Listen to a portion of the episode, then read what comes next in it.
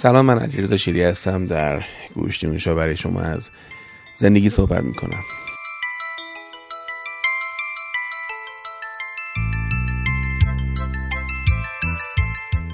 اول می‌خوام از اصفهان براتون بگم که فرصت نکردم درباره زیبایی هایی که اونجا این بار دیدم صحبت کنم. ببینید بچه من یه برنامه ای داشتم توی اصفهان و فرصت داشتم که با تیمم به کمک دانشجوی خیلی خوب اصفهانی که داشتم بتونم یکم زیبایی های این شهر رو بگردم و ببینم چی و, چون مدل من اینه که بهتون میگم تک نکنین بعد چیزای جالبی که دریافتم و گفتم براتون بگم.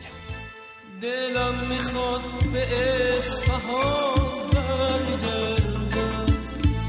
بازم به اون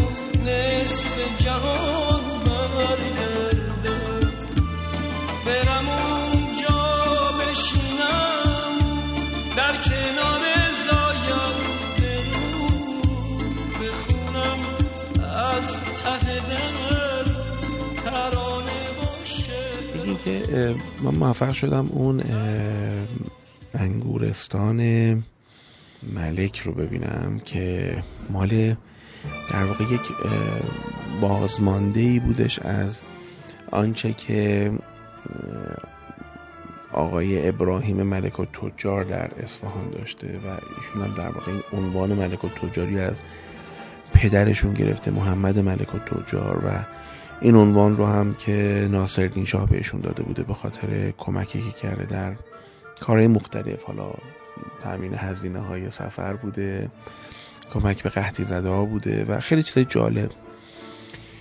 منزل ایشون رو دیدیم و این منزل از اون منزلایی بوده که در واقع فرای پهلوی وقتی که میره در اصفهان و اینجا رو می‌بینه دستور میده که یه مدام مراقبت بشه ازش و چیزی که من دیدم این بود که به حال تولیت های مختلف داشتن اونجا رو بعد از فوتشون اداره می‌کردن. چون ایشون یه دختر بیشتر نداشته و در واقع میراستاری به اون معنی برای ایشون نیمونه همشون از دنیا رفتن و الان متولیایی که ایشون در انتهای عمر خودش مشخص می‌کنه چهار تا متولی مشخص می‌کنه برای اموالش و اموال عجیب غریبا. مثلا زل سلطان پسر ناصرالدین شاه به خاطر اینکه دستور داشته که حالا دستور داشته یا میگه دستور داشتم که کاخهای صفوی رو بین ببره.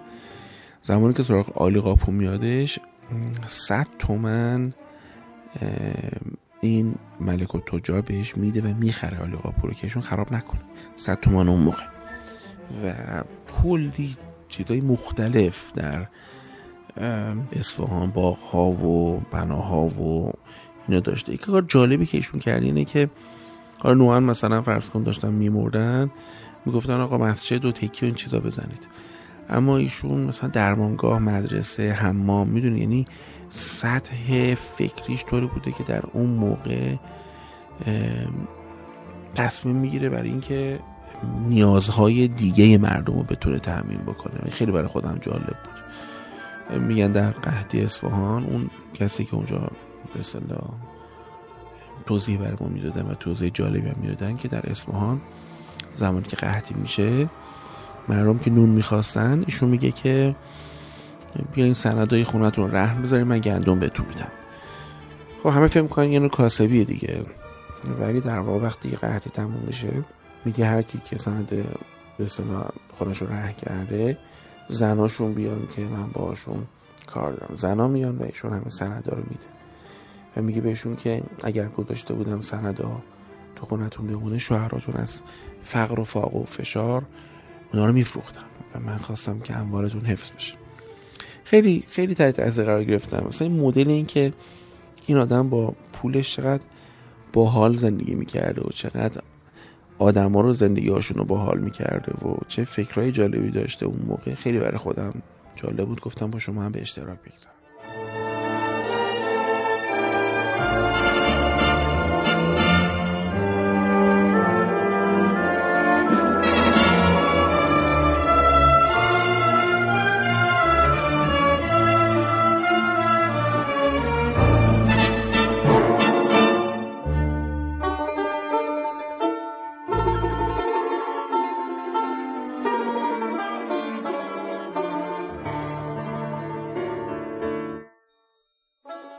مطلب بعدی من درباره این ویروس کرونا است یا بالا خودشون کرونا وایرس بچه من سال 2014 بوده جز آخرین گروه هایی بودم که تونستم برم عمره مکه. اون موقع یه دونه شیوعی ایجاد شده بود و خیلی ترسناک شده بود به نام مرس یا در واقع اشتباه نکنم میشه Middle East respiratory system فکر کنم disease بودش. و جالب می‌دونید اونم مال کرونا بودش. می‌دونید که ویروس بچه درمان خاصی نداره. نهایتا یکی دو تا دارو هستش برای ویروس ها و معمولا سیستم ایمنی که فائق برش میادش. مثلا شاید برای HIV و شاید یه مقدار برای آبله مرغون و تبخال مثلا آسیکلوویر می‌زنیم. خیلی دست پزشکی در درمان ویروس اونجوری که آنتیبیوتیک درست کرده برای باکتری ها باز نیستش. ویروس های مشهوری که می‌شناسید مثلا ویروس آنفولانزا هستش ویروس سرخجه هستش خیلی واکسن ها تهیه شده ازش اما این کرونا وایرس که الان خیلی مثلا پدر ملت رو در برده و هممون داریم به حال عذاب ازش می‌کشیم چند تا نکته داره. اینه که واکنش ما مردم در قبال این داستان چیه؟ من فکر کنم یه یه هفته هستش که خب اینقدر سرم شلوغه برای کار خودم و جمعنی کار آخر سال و کنسل شدن مختلف کلاس ها و سمینار و برنامه هم که به قولی فرصت نکردم بیام براتون حرف بزنم. مردم هم میکن گریه کردن که بابا تو این شرط بیا حرف بزن. گفتم چشم. حالا الان این فرصت شده بشینم سر صبح این فایل رو ضبط کنم براتون. حالا هر وقتی شلا گوش کردین. حالا بچه که خارج ایران هستن هم می‌تونن ازش استفاده کنن. چون چهار تا نکته جالب برای اون هم گفتم می‌خوام بگم این.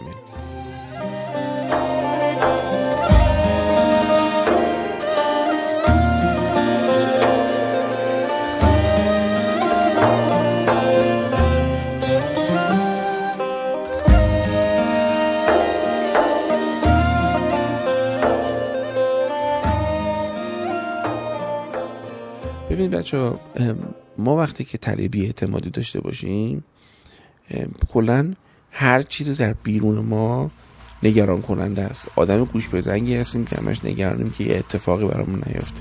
این اتفاق می‌تونه اتفاقات طبیعی باشه می‌تونه اتفاقات انسانی باشه. و لذا تبدیل به آدمی میشیم که همه چی رو دبل چک می‌کنیم همه چی رو مراقبیم و در رفتارمون وسواس کنه میشه. تله همین بلا رو سر آدم میاره. میاد وزن حقیقت رو برای ما تغییر میده. اونقدری که باید نگرانی درست داشته باشیم که مثلا مبتلا نشیم و تبدیل می‌کنه به کابوس. طوری که همش نگرانیم و بی اعتمادیم به دنیا بی اعتمادیم به آدما بی اعتمادیم به آمار بی اعتمادیم به اخبار. ما در کشور خودمونم از این جهت که ذهنمون سیاسی زده است مسئولین کشور رو هم آدمای سیاسی می‌دونیم که به هر قیمت هر حرفی رو می‌زنن و این بالاخره یه عمل کرده چندین سال است دیگه که حاکمیت باید تلاش کنه که اعتماد برگردونه تو پروژه ها و شایعات. مثل اسید پاشی اصفهان مثل مثل اخباری که در اختلاس ها و اخباری که در نا اخلاقی های جامعه داره توسعه پیدا می‌کنه می‌بینی که حاکمیت برای شروع اخبار خب میاد ورود می‌کنه. ولی برای جایی که باید جمع بشه و موضوع تموم بشه. آقا اسید باشه اینجوری بود اینم عواملش اینم مثلا حکمشون. آقا این اختلاس این بود. چون پرونده های نیمه با تو ذهن مردم خیلی زیاده. بنابراین همچین جامعه ای نمی‌تونه به لحاظ روانشناسی اجتماعی اعتماد کنه به هیچ خبری. رسانه های داخلی از این جهت مورد اعتماد نیستن و رسانه های غیر داخلی می‌بینی که وزنشون میره بالا. که خطرناکه. بالاخره رسانه های غیر داخلی اون final editor و اینا بالاخره از جای دیگه هستن. گناهی هم ندارن. اونا بالاخره دارن نون یه حکومت دیگر رو می‌خورن. احتمالا برای اون حکومت هم دارن می نویسن و الزام هم نداره که اون حکومت دلش برای من تو سوخته باشه. لذا می‌بینی مهندسی اطلاعات میشه و هر یک دونه پست و خبر و نکته که میگه توش تو دل آدمو خالی می‌کنه. من که الان مدت اشاره کردم. مثلا دو سه ساله که واضحا خط رسانه ای که توی کشور یا بیرون کشور دنبال میشه واسه تخریب اذهان عمومی و ایجاد حس بد رو دارم می‌بینم. از اون طرف وقتی ما طلبی اعتمادی داریم فقط اخباری رو میریم می‌خونیم و توجه می‌کنیم و دقت می‌کنیم که از جنس نامیدی و وحشت و ترس و مرگ و تصادف و اینجور چیزا باشه. یعنی اخبار دیگر رو سمتش نمیریم انگار data selection می‌کنیم. همین باعث میشه که تشدید بشه حال بدم همین الان که من دارم صحبت می‌کنم شنونده من ممکنه بگه ای بابا شیری دلت خوشه ها فلان اینقدر مرده فلان. خب من اونا رو می‌دونم دارم حرف می‌زنم. چون تفسیر ما از اون وقایع و fact ای بیرونیه که تعیین کننده این هستش که چه حالی رو تجربه بکنیم عزیز من. یعنی بعضی بچه ها میان fact برای من میارن. فکر می‌کنم مثلا ما این fact رو نداریم بالاخره شما می‌دونید first degree اولین مدرک من طبه. و خود من مثلا با اتباع خوب در تماسم با سورس های مطمئن در تماسم که به قول یکی می‌گفت حکومتی هم نیستن بیشتر چیزن. همکار و متخصص و اینا هستن و اونا هم حرف می‌زنن. حالا اگه خود اون متخصص دچار طلبی اعتمادی باشه احتمالا خیلی وحشت زده و بقولن پنیک زده شروع می‌کنه برای ما حرف زدن. ببینید حالا می‌خوام بگم وقتی طلبی اعتمادی هستش پس ما در مرحله خواندن خواندن و تفسیر اطلاعات دوچار به قولن سوگیری هستیم. طبیعتا تصمیماتی هم که مبتنی بر این می‌گیریم تصمیمات نابخردانه خواهد شد. خب حالا چیکار کرد؟ باید بزرگسال سالم و به قول این یه چیزا این طرحواره درمانگرا هلسی ادالت مود و اونو باید بیاریم بالا که چیکار کنه که دیتاهای مختلف به مقداری که می‌کشه. عزیز من اگه تو نمی‌کشی اگه به هم میرزی خب نباید اخبار بخونی. می‌دونی؟ نباید اخبار بخونی. بزرگسال سالم میادش تصمیمات بهتر می‌گیره مبتنی بر اطلاعات واقعی تر اگر لازمه من چه می‌دونم سردرد دارم بفهمید سرفه خوش دارم بفهمید تب دارم بفهمید حالا هر چی که علامت های این نوع بیماری که کرونا به اون میدار داشته باشم. پس چقدر خوبه که به جایی که چرت و پرت بگم که نه ایشالا خوب میشه نه ایشالا سرماخوری که ساده است. بلافاصله از یک مرکز درمانی کمک بگیرم. یعنی دوچاره این افکار عجیب غریب نشم که ایشالا درست میشه و ایشالا ماشاءالله نکنم نه جدی باشم. یعنی نه دوچار افراد بشم نه دوچار تفرید. کلا بخش بزرگ سالم کارش اینه که به ما بگه که موقعیت ما در دنیا چجوریه. یعنی من الان این بیماری دارم. آیا سوابقی از حملات این بیماری تو دنیا نبوده؟ آیا همه مردن؟ آیا 85 درصد خوب نمیشن؟ اون 15 درصد دیگه خوب نمیشن. آیا همونایی نیستن که بیماری های زمینه ای داشتن که سیستم ایمنشون ضعیف کرده؟ می‌دونید اینا باعث میشه که یه مقدار راحت تر بتونید موضوع مدیریت بکنید.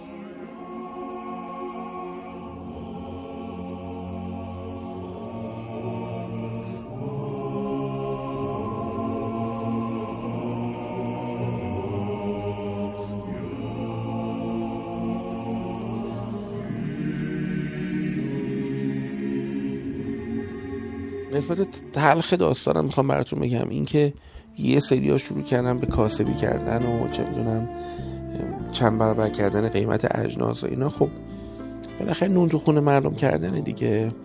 یکی میونی مثل ابراهیم ملک و تجار در قحطی میادش تمام اموالش و اینا رو می‌ذاره برای اینکه مردم از نون خوردن نیفتن چه می‌دونم مفاخر ملی رو حفظ می‌کنه. یکی هم بالاخره مفاخر برای خودش جمع می‌کنه. از این حیث که پول ماسکو این برابر می‌کنه و کاسبی می‌کنه و این فوق العاده وحشتناکه. ما از ما یه زمانی می‌گفتیم یه از این حکومتی ها کاسبان تحریمن. حالا می‌خوام بگم که اینا تو داخل بدنه جامعه هم پرن. کسایی که در بحران ها کاسبی می‌کنن برای زدن جیب مردم و خب متاسفانه خیلی وحشتناکه. یه مطلبی هم باید بگم براتون درباره این مدلی که افرادی هستن که لباس آخوندی پوشیدن و ادعای درمان و درمانگری و شفا و اینا دارن که واقعا خودش بحث مفصلیه ولی من یه اشاره کوچولو بکنم.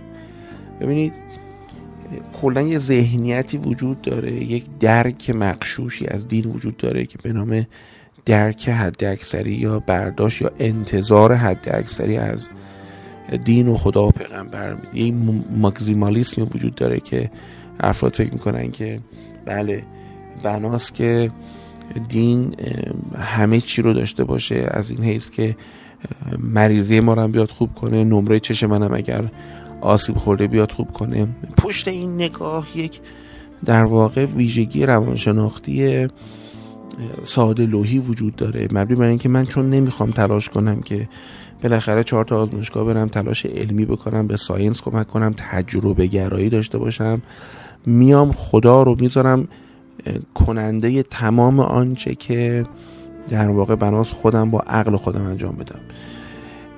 یه لوله کشی عرفانی هم پشت این قضیه میفته که فرق می‌کنه اگر همه چیز رو به خدا منتصب بکنه خیلی توحیدی تره.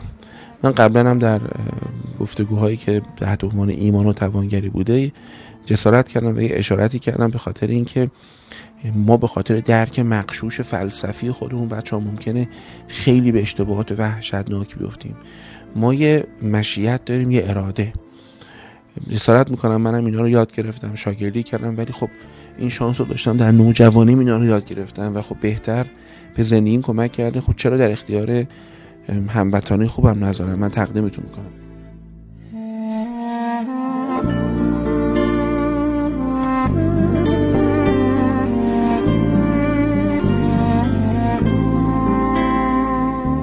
بچه مشیت در درک توحیدی این است که هر آنچه که در این عالم رخ میده به مشیت الهی رخ میده. یعنی چی؟ یعنی این قوانین همین فیزیک و شیمی و کرات و آسمان ها و بدن ما و سلول اینه و اگر درجه حرارت از اینقدر بره بالا این سلول واکنشش اینجوری میشه و اگر فلان ماده شیمیایی و پیونده نمی‌دونم شیمیایی کوبولانسی و نمی‌دونم این دو چیزا داره رخ میده اینا به یک مشیتی است یک قانونمندی در این عالم داره. تمام اتفاقات این عالم به یک قانونمندی مجهز هستش. لذا هر چم که رخ میده در زیل این قانونمندی رخ میده. الانم که من دارم مثلا یک فایل صوتی ضبط می‌کنم این قانونمندی وجود داره که مثلا این فایل ها میان بعد نمی‌دونم کد روشون می‌خوره بعد, بعد تبدیل میشن به یه چیز دیگه ای بعد دوباره تو دستگاه ذخیره میشه پلی میشه. اینا همه یک قانونمندیه که در واقع انسانم با عقل و اندیشه و تجربه و تکنولوژی میادش از این قانونمندی ها به نفع بهتر کردن زندگی خودش استفاده می‌کنه. اما اراده چیز دیگه است. اراده این هستش که ما شانه به شانه خداوند نشسته باشیم و او تصمیم می‌گیره که آقای فلان یا خانم فلان به خاطر که این ویژگی رو داشته این اتفاق براش رخ بده. خب کسی می‌تونه درباره اراده خداوند حرف بزنه که یا اراده خداوند رو خونده باشه شنیده باشه یا الان از زاویه خداوند به این عالم نگاه کنه. این همون چیزی که من به شما میگم که کسی نیست از این زاویه نگاه کنه. حتی پیامبران هم درباره اراده خداوند خیلی جاهایش نظری نمی‌تونن بدن چون به حال بندن. پیامبران از مدلی که شما می‌بینی که خودشون مریض می‌شدن خود پیامبر اکرم دکتر می‌رفته معنیش چیه؟ معنیش اینه که بنده هم از خیلی از جایی که خداوند از غیب خبر داره بنده خبر ندارم این که پیامبر ماست که ما به ایشون تأثیر می‌کنیم. اصفه ما هستن. خب؟ این که شما بیای فکر کنی که همه چیز چون به مشیت خداوند هستش بعد بیای اسم عوض کنی به اشتباه بگی که همه چی به اراده خداونده. یعنی خدا تصمیم گرفته که تو مثلا الان همچه اتفاقی برات بیفته. این یک ناشی از اینه که تفکیک نمی کنیم بین مشیت و اراده. چون ما واقعا به اراده خداوند که دسترسی نداریم. مگه اینکه مثلا در قرآن میفرماید خداوند اراده کرده که انسان اراده داشته باشه. خداوند اراده کرده که مثلا مستضعفین در انتها میراستار زمین بشن. ببینید این چیزا گفته شد. منتها خیلی جایی که منو به اشتباه میگن خاص خدا بوده خاص خدا بوده این خواسته رو ترجمه مشیت رو در واقع می‌کنن ترجمه اراده. این خداوند رو میرن در وسط هر اتفاق زندگی خودشون و میگن که خدا الان خواست من خال اکرم رو نبینم. خدا الان خواستش من فلانی تو فلان مهمونی ببینم. خدا خواست به مشیت به این معنی که در اون ساعت خواست که ایشون در اون نقطه جغرافیایی بود. اگه شما هم در اون نقطه جغرافیایی قرار گرفتین خب هم دیگر می‌بینید. این به قانونمندی این عالمه. حالا این که نفر بگه فلانجا که من اومدم اه اینم هستش خدا خواسته. من احساس می‌کنم که دوست دارن مردم احساس کنن خواستن و ویژن و برگزیدن. این میل انسان به اینکه فکر کنه برگزیده خیلی بهش حالشو خوب می‌کنه. چه بهتر که بیاد این وسط؟ پای خداوند بکشه وسط بگه خداوند این موقعیت رو من داده. که من احساس می‌کنم بهتره اینو بذاریم به حساب ضعف فلسفی خیلی از ما. که می‌خوایم عالم رو به شکل ذهن محدود خودمون تفسیر بکنیم. نه فراد شم ما به مشیت خداوند خب بله داریم می‌بینیم اما به اراده خداوند دسترسی به معنی که نداریم. پس بیاید اصلا این کاری بکنیم. بیایم به جایی که بگیم که خداوند کرونا رو آورده که مثلا فلانا رو ادب کنه بگیم که کرونا یک ویروسه. این ویروس ویژگی هایی داره آنتیژنایی در سطح خودش داره اختصاصاتی داره در تعامل با بدن انسان ویژگی خاصی داره. اینا همه مشیت الهیه یعنی اون ویروس هم زندگی خودشو داره بدن هم و سلول هم طبیعتا در برابر یک حمله ویروسی خب واکنش های خاص خودشو داره اینترفرون ترشح می‌کنه. می‌دونید اینا همه به قانونمندی این عالمه. ساینس هم کارش پیدا کردن قانونمندی عالمه.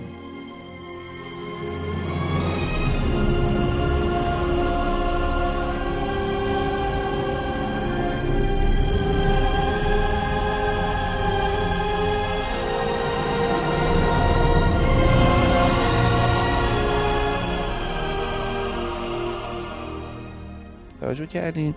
حالا می‌خوام بگم ما از این درگاه داریم. من یه خاطری براتون بگم که یکم طولانی میشه این گوش نیوش ولی شاید دیگه حالا که نه مترو می‌تونیم بریم نه بیرون می‌تونیم بریم نه می‌تونیم سر کار بریم بریم حداقل چهار تا حرف بزنیم که ذهنمون رو یکم ایمنتر کنیم و شما هم آرامش بیشتری داشته باشیم بچه هدف منم همینه که اگه خودم یه آرامشی دارم به شما هم منتقل کنم که درستتر با این بحران ها بتونیم مقابله بکنیم. این داستان برمیگرده به استاد گرانقدرم نازنین نفستار عرصه حکمت و ادب ایران آقای دکتر الهی قمشه که نقل می‌کنن از علامه مهدی الهی قمشه پدرشون که زمانی که حسین آقا یعنی همین آقای دکتر الهی قمشه خودمون در کودکی مریض میشن و اسهال شدید می‌گیرن و به استسقا میفتن اتبا جواب کرده بودن و اون موقع به حال سطح علم در این حد بوده که برخلاف الان که ما می‌دونیم مریض اسهالی که داره آب و الکترولیت دست میده باید که جبران مایعات بشه. همون ORS که بهش میدیم اون موقع آب نمی‌دادن. شیر مادرم قطع می‌کردن و این بچه به حال میمرد. رضا ایشونو جواب می‌کنن و آقای دکتر یعنی علامه مهدی قمشه نظر می‌کنن که اگر من خدایا این بچه من زنده بمونه من یه قصیده در باره کل وقای آشورا میگم. و از غذا اون شب دیگه وقتی اتبات جواب می‌کنن پدر میگن که نمی‌خوام بچم تشته بمیره. هر چقدر می‌خواد بهش آب و شیر و اینا بدین. و همین نجاتش میده.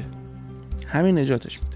ببینید که اون قصیده هم سروده شده و واقعا یکی از مفاخر ادبی ادبیات آشورویی کشور هستش. بذار یه چیز بهتون بگم. امروز اگر یه نفر بچهش اسهال بگیره میره مثلا نظر می‌کنه. بعیده. یعنی انقدر science پیشرفت کرده. ما می‌دونیم با مثلا اسهال باکتریایی باید مثلا چه مقابله بکنیم. مکانیزم از بین رفتن سلول رو در اسهال یاد گرفتیم. بنابراین میریم جبران ما الکترولیت می‌کنیم. یعنی ما الان بلدیم با اسهال چیکار بکنیم. برای اسهال نمیریم دعا کنیم. مثلا ممکنه برای سرطان پانکراس بریم دعا کنیم. چرا دعا می‌کنیم؟ دعا می‌کنیم که خداوند راهی بر ما بگشود که با عقل و تدبیر خودمون بتونیم مسئله رو حل کنیم ببینیم بچه خداوند به ما عقل داده. جایی که به ما عقل داده و باید تدبیر کنیم خداوند نمیاد ورود کنه. چون ورود اصلی همین بوده. اراده او بوده که اراده ما در بعضی از مسائل زندگی جاری باشه. همین بعضی به نظر من آقارانه ترین حرفی که به ذهنم می‌رسه براتون بگم. یه سری چیزا در حوزه عقل و تدبیر ما نیست. سری چیزا هم هست. در اون چیزایی که هست باید تلاش کنیم و پاسخگو باشیم. در اون چیزایی که نیست هم باید از خداوند بخوایم کمکمون کنه الان اگر کسی اسهال بگیره نمیره پدرش نظر بکنه فلان کنه. میره میبرتش یک اوارسش خوبش می‌کنه. بله الان برای سرطان لوزالمعده این کار انجام میدیم. اونم بعد از این مدت عقل انسان بر او هم چیرگی پیدا خواهد کردش. پس آقای تو کلا دعا چی میشه؟ دعا هست بچه ها به میزانی که ما انسان هستیم نیازمندی هایی داریم و از خداوند کمک می‌خوایم که نیازمندی رو بتونیم به شیوه احسن برطرف کنیم. نه؟ اینی هم که ما برای اموری که عقلمون در او تدبیر کرده دیگه دعا نمی کنیم ناشی از اینه که دیگه شکر باید بکنیم. خدای شکرت که تونستیم با عقل تدبیر خودمون مثلا فرض کنید با بیماری ها مقابله کنیم رفت و آمد راحت تر بشه وسایل کامیونیکیشن و ارتباط و اینا. اینا همش شکر داره که ما در برهه زندگی می‌کنیم که می‌تونیم قشنگتر زندگی کنیم. حالا شکر منش چی بود؟ شکر همینه که بالاخره بشناسیم که چه خوب که نفر این خدمات رو ما ایجاد کرده و از این خدمات و آرامش ها و آسایش ها هم استفاده کنیم برای اینکه قشنگتر زندگی کنیم مسئولانه تر زندگی کنیم اخلاقی باشیم موثر باشیم مفید باشیم در این عالم. پس ما حالا برگردیم به زیبایی دعا. دعاها دو دستن یکی مناجات هستن و تشکر. که خدای ممنون که این بدن رو دادی خدای ممنون که این حنجره رو دادی. دعای عرفه حسین رو که بخونیم می همینه دیگه همش تشکره.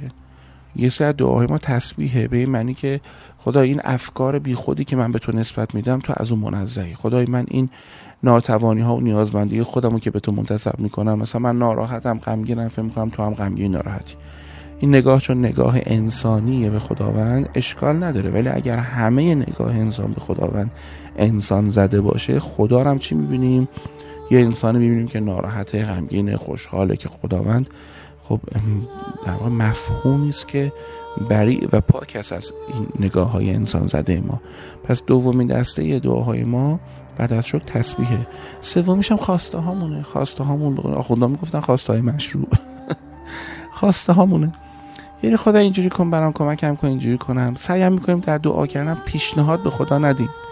یعنی نگم خدای مثلا من اون ماشین فلانو می‌خوام. یعنی خدایا اون ماشین که هیچ چیز بهترم داری به بده. خوبه دیگه. ادب دعا کردن. ادب دعا کردن بچه ها من تو ماه رمضان همیشه میگم الانم خدمتتون جسارت می‌کنم میگم ادب دعا رو چجوری به ما یاد دادن؟ اول باید موحد باشیم. یعنی ما باید خداوند رو به این معنی درست در این عالم ببینیم. نه اون معنی ترسیده و نادرست که فکر می‌کنیم خداوند تو همه چی هست. بله به مشیت هست به اراده. نفدات چند همون خداوند به تو اراده داده که زندگی تو تدبیر بکنیم. پس درباره دعا صحبت کردیم درباره ادب دعا صحبت کردیم درباره موحد بودن صحبت کردیم. خواسته درست میگن تو خواسته های دعاتون پیشنهاد ندید. چون ممکنه چیز بزرگترین در عالم باشه و شما ندونید و چون خدا می‌دونه خدا بگین تو که می‌دونی اون کارو برای من بکن.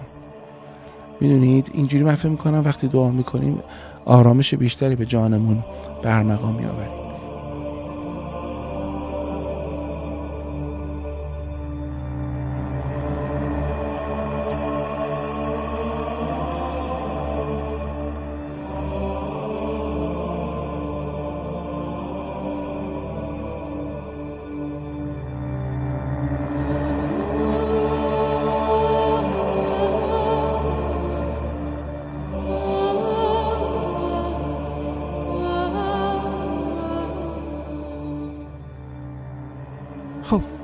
دعای من چیه؟ دعای من اینه که خرد در مملکت هم در بین مردمم در خودم و خانوادم توسعه پیدا بکنه و ما حکیمانه تر در محضر الهی بندگی کنیم. حالا دیدم یه جاهای میان به خاطر همین درک مخشوش از دین و خدا و پیغمبر حرفایی که می‌زنن درباره بیماری هم حرفای مخشوش هستش. من چون مؤمن هستم چون خدا پرست هستم چون اخلاقی هستم. آیا معنیش اینه که بیماری من نگیره خیر. همچه حرفی نیستش. مشیت الهی اینه که ویروس کار خوش انجام بده. باز می‌خوام بگم فرض کنم من دکتر خوب آدم حسابی باشم. اگه دستمو تو پریز برق بکنم بناست چون من آدم حسابی هستم. الکترون از الکترولیت های بدن من رد نشه. خب رد میشه و طبیعتا بدن من رو متلاشی خواهد کرد. سیستم در واقع الکتریک قلب و کار میندازه و می‌کشه بدن. چرا باید بابت خاص بودن من عالم بازی خودش تغییر بده؟ بله یه جایی تغییر داده ولی بر اساس ما نمی‌دونیم چرا این اتفاق افتاده. یعنی مردم به یه سری معجزاتی که هستش استناد می‌کنن و خودشون در زیل اون معجزه هم ببینن حالا خیلی چیز عجیبیه. من دیدم یه آقای با لباس روحانی داره صحبت می‌کنه رو منبر که بله فلان کس اومده جسارت کرده با دستمال داره زریح تمیز می‌کنه. بله چون عقل داره چون درسته. اولا که نباید می‌رفت. به خاطر اینکه من نمی‌تونم با ماجیکال تینکینگ با تفکر جادویی خودم چون میگم آدم خوبی هستم پس من نباید بیماری بگیرم. حالا اگرم این کارو کرده و زریح و دستمالی کشته که آلودگی منتقل نشه این ناشی از عقلشه. و اگر تو این آدمو میگی جسارت کرده ناشی از که عقل شما ضعیفه. این ضعیف بودن عقل بدترین بلایی بوده که سر تاریخ جامعه اسلامی اومده. عقل به معنی چی؟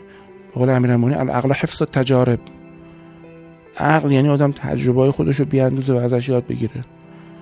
در اون حدیث جالب ببخشید حالا من یکم اینجوری آخوندی صحبت می‌کنم چون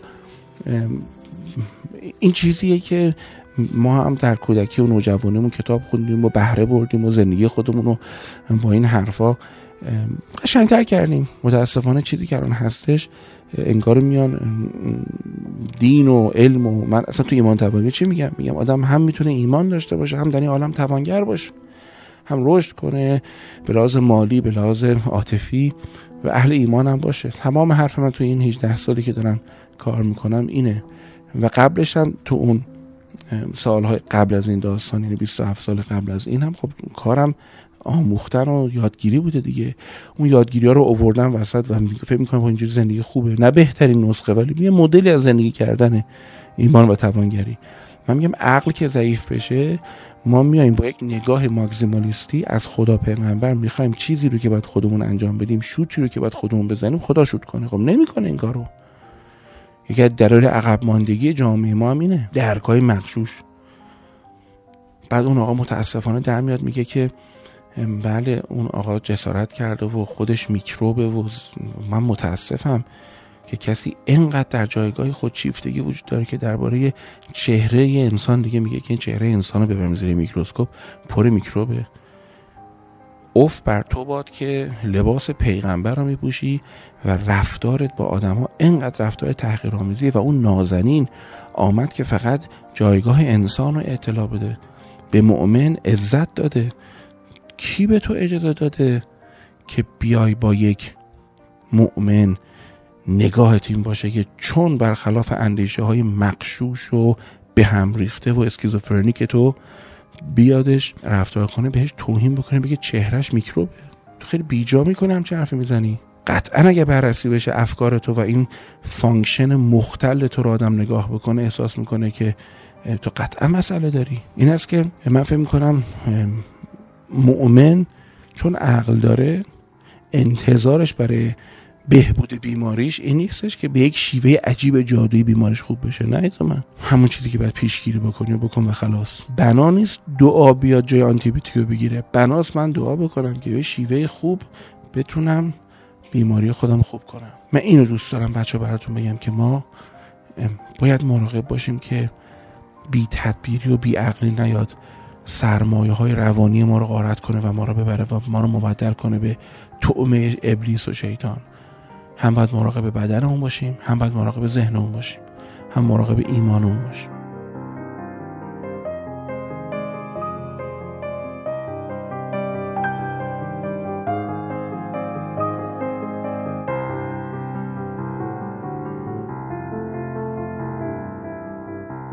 برها امیدوارم که ما با تدبیر با مراعات با رعایت کردن بتونیم که واکنش های غیر عادی نشون ندیم به بیماری. بدون کرونا یعنی با وجود کرونا زندگی در این کشور جریان داره. عشق هست محبت هستش. نذاریم که این اخبار چون اخبار اشغال شده توسط اخبار ترسناک کرونا نباید زندگی ما اشغال بشه با مفاهیم بیماری. هنوز کتاب های خیلی خوب هست می‌تونید بخونید. هنوز می‌تونید افکارتون رو برنامه‌ریزی کنید که چیکار کنیم برای سال آینده. جمعبندی سال انجام بدیم. همه کارهای خوبمون می‌تونیم بکنیم. بچه اگر همه کاسبی ها تعطیل بشه هیچ کس هیچ بازاری نره خیلی ها نه به خاطر کرونا به خاطر فشار اقتصادی به خاطر اینکه همه چی تعطیل شده زندگیشون از دست میدن. من دیشب فکر کردم به کاسبایی که امید بسته بودن که در اسفند ماه بتونن بالاخره رکود وحشتناک در طول سال بتونن جبران کنن و بالاخره یه نونی واسه زن و بچهشون ببرن. و این چرخه کاسبایی که به هم وصلن زنجیره های توزیع مواد و فروش و مواد اولیه و بالاخره اون خیاطه یه چیزی درست کرد اون خیاطه میده به اون واسطه واسطه توضیح می‌کنه تو مغازه ها از اون فروشنده بگیر تا خیلی دیگه وصلن و همه اینا رفته رو هوا. می‌خوام بگم اگه کرونا بناسه تلفاتی بده به ما اینکه هیچ کس هیچ کاری هم نمی‌کنه و همه تعطیل شدن و همه کپ کردن خونه هاشون آدمای خیلی بیشتری آسیب می‌خورن. خواهشم اینه که پنیک نزنید. زندگیتون رو تعطیل نکنید. به عنوان طبیب عرض می‌کنم اینم در گفتگوی با اتباعی یکی از مراکز و سانترهای فعلی که الان دارن رو کرونا کار می‌کنن میگم گفت زندگیتون رو تعطیل نکنید. بهداشت رعایت بکنید. همین کاری که می‌کنیم جنازه دوفونی می‌کنیم الکل می‌زنیم جدا ماس می‌زنیم هرچی. ولی لازم نیستش که هیچ کیش که نبینه. لازم نیستش که ما چون الان وضعیت زرده حالا امروز پنج اسفند من دارم میگم وضعیت زرده. ما رفتار وضعیت قرمز انجام بدیم که اینجوری پنیک زده باشیم. نه بچه ها. به همون میزانه که لازمه استراب داشته باشیم. من اینجوری عقلم می‌رسم و خودم هم مراعات می‌کنم.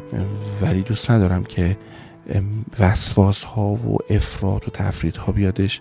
این مراعات کردن رو مبدل کنه به یک قفس برای زندگی که فرصت های زیستن رو دست بدید دست همتون رو میبوسم روی ماهتون رو میبوسم. مرسی که محبت دارید. مرسی که اگر احساس می‌کنید این گفتگوهای صوتی من می‌دونم هم طولانی شد ولی شما مثل قصه گوش بکنیدش اگه به درد کسی می‌خوره بهش برسونید.